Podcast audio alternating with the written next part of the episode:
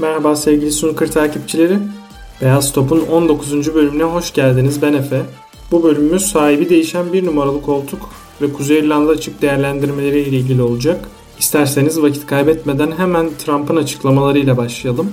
Bildiğiniz üzere Judd Trump son dönemdeki vaktini büyük oranda Amerika'da geçirmişti. Dolayısıyla kaybettiği bir numaralı koltukla ilgili çok fazla açıklama yapma fırsatı bulamadı. Kuzey İrlanda açık başında medya bu konunun üstüne oldukça gitti. Trump da onlara bir numarayı 2 yıl boyunca dünya şampiyonu olmadan tutabildiği için bir mucize gerçekleştirdiğini söyledi. Tabi bunu söylerken Mark Selby'nin koltuğu hak ettiğinin de altını çizdi. Yalnızca son 2 senedeki en iyi oyuncunun hala kendisi olduğunu düşündüğünü belirtti. Mark Selby'nin kendisini geçmesinin sıralama sistemindeki bir problemden kaynaklandığını söyledi. Çünkü ona göre dünya şampiyonasının sıralama sisteminde bu kadar fazla getirisinin olması mantıklı bir şey değil. Yani anlayacağınız Trump diyor ki bir yılda en fazla turnuvayı ben kazanıyorum. Başka bir oyuncu çıkıp benden fazla turnuva kazanmadığı sürece ben en iyi oyuncu olmaya devam edeceğim. Tabi burada sıralama sistemine de ağır bir eleştiri yaptığını görebilirsiniz. Çünkü bugün dünya şampiyonasını kazanmak 7 tane Home Nations turnuvası kazanmaya bedel. Aslında Cad'ın haksız olduğunu söylemek çok da mümkün değil. Özellikle bazı turnuvalara sayısal olarak ayarlama yapılması gerekiyor. Bu açıklamaya Selby'den beklenmeyen bir cevap geldi. Geçen yıl kendisinin 3 turnuva kazandığını ancak Cad'ın son 2 senedir önce 5 sonra 6 turnuva kazandığını yani son 2 yılın en devamlı oyuncusu olduğunu ve dolayısıyla bir numaralı koltuğu daha çok hak ettiğini söyledi.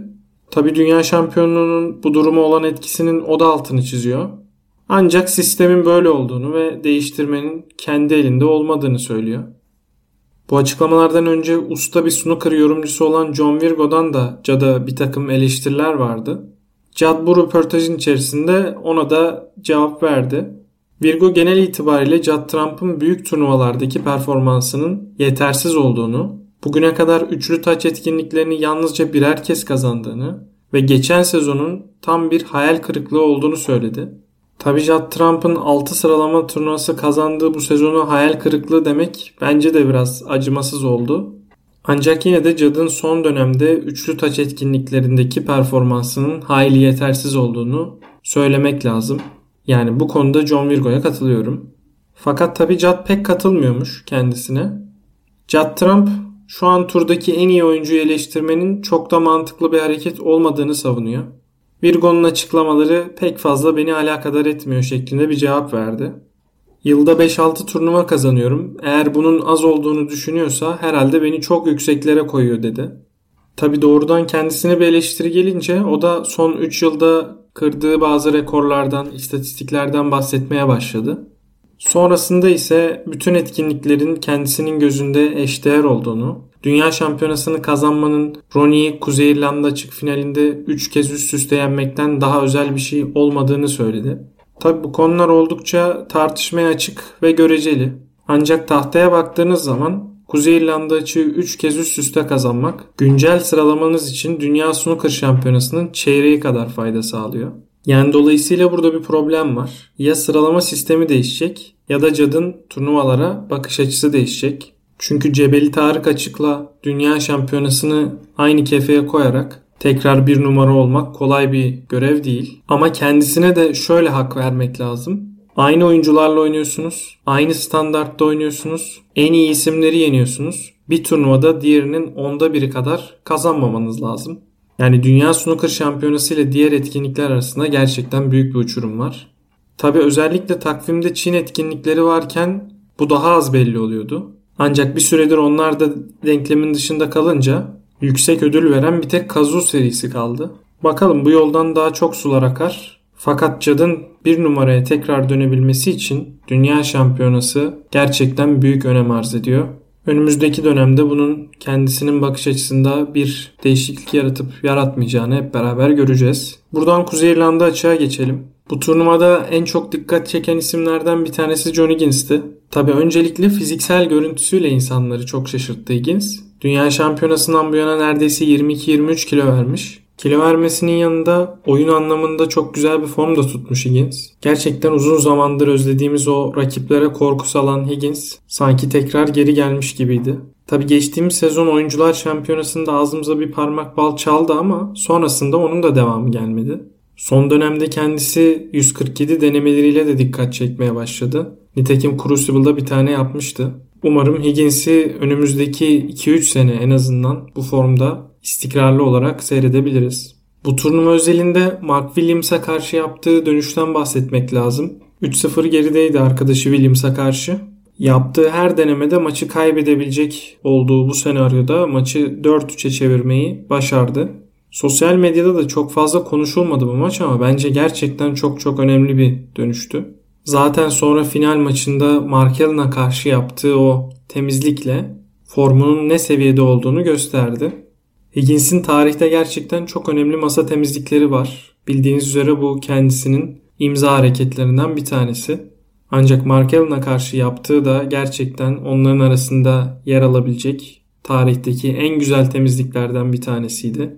Çok zor vuruşlar içeriyordu. Yeşili attıktan sonra fazla gelen tempoyu kahverengide müthiş bir şekilde telafi etmesi zaten kendisinin sinir kontrolünün ne seviyede olduğunu da bize gösteriyor. Ancak tabii ki bu temizlik Higgins'in maçı kazanmasına yetmedi. Maçı izleyen takipçilerimizle de bunu Instagram'da uzun uzun konuştuk. Higgins'in o karar frame'indeki son kırmızıyı denemesine hiçbirimiz bir açıklama bulamadık. Çünkü maalesef Kırmızıyı içeri atamadığı takdirde bir şeyler bırakacağı aşikardı. Ancak Higgins nedense burada bitirici vuruşu yaparak potu içeri atarak maçı kazanmak istedi.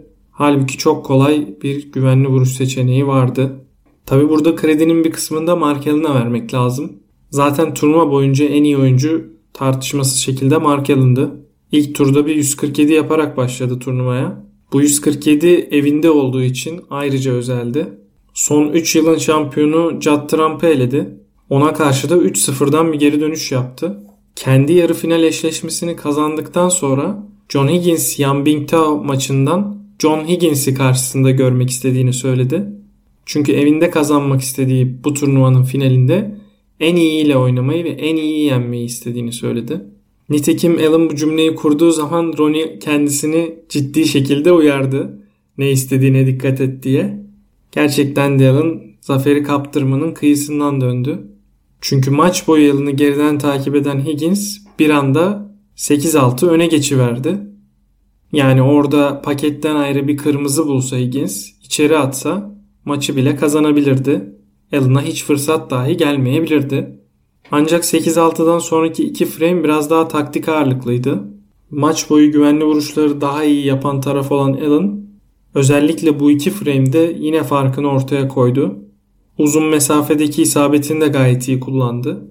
Özellikle 15. frame'de küçük küçük adımlarla bir kırmızı, bir kırmızı bir renkli şeklinde topladığı puanlarla frame'i kazandı. Stratejisini gerçekten çok çok iyi yönetti. Nitekim zaten Mark Allen'ın görünenin aksine bu tarafı güçlü. Geçen seneki Şampiyonlar Şampiyonası zaferini hatırlayacak olursanız sırasıyla Ronnie'yi, Cadı ve Neil'ı yenmişti. Mark Allen'ın tarihte başarılı olduğu birçok turnuvaya baktığınızda da büyük oyunculara karşı karnesinin gayet iyi olduğunu göreceksiniz. Fakat tabi bunu niye zamana yayamadı sorusunu sorduğunuzda Allen'ın mental olarak o kadar da güçlü bir oyuncu olmadığını rahatlıkla söyleyebiliriz. Maç içerisinde çok fazla duygusal gitgeller yaşayabiliyor. Heyecanla çok çabuk yenik düşebiliyor. Ama bu turnuvada finaldeki olgunluğunu gördükten sonra Allen'la alakalı bir şeylerin değiştiğini söylemek kesinlikle mümkün. Bildiğiniz üzere kendisi geçtiğimiz sezonun sonuna doğru iflasını açıklamıştı. Ciddi finansal sorunlarla boğuşuyordu. Bunun yanında özel hayatıyla ilgili, eski evlilikleriyle ilgili, çocuğuyla ilgili problemleri vardı. Bundan dolayı snooker'dan biraz uzak kalmak istediğini ve bu sorunları çözdükten sonra tekrar tam kapasiteli geri döneceğini söylemişti. Nitekim yazın bu işleri yoluna koyup sezona turnuva kaybetmeden başladı. Kuzey İrlanda'da da Alex Higgins kupasını kazanarak kariyerinin en önemli, en anlamlı zaferlerinden birini elde etti. Umarım Mark Allen'ı bundan sonra çıkışa geçerken, hak ettiği yere gelirken görürüz. Çünkü gerçekten çok özel bir yeteneği var. Onu izlemekte tıpkı Ronnie gibi, Higgins gibi, Judd gibi oyuncuları olduğu gibi çok keyifli. Umarım bundan sonra kendisini daha istikrarlı, daha iddialı şekilde görebiliriz. Bugün konuşacaklarımız bu kadar. Bir sonraki turnuvamız İngiliz açık. 1-7 Kasım tarihleri arasında oynanacak. Onun değerlendirmelerini de hemen turnuva sonrasındaki hafta yapacağız. Son ana kadar dinleyip destek verdiğiniz için teşekkür ederim. 20. bölümde görüşmek üzere. Hoşçakalın. Snooker'la kalın.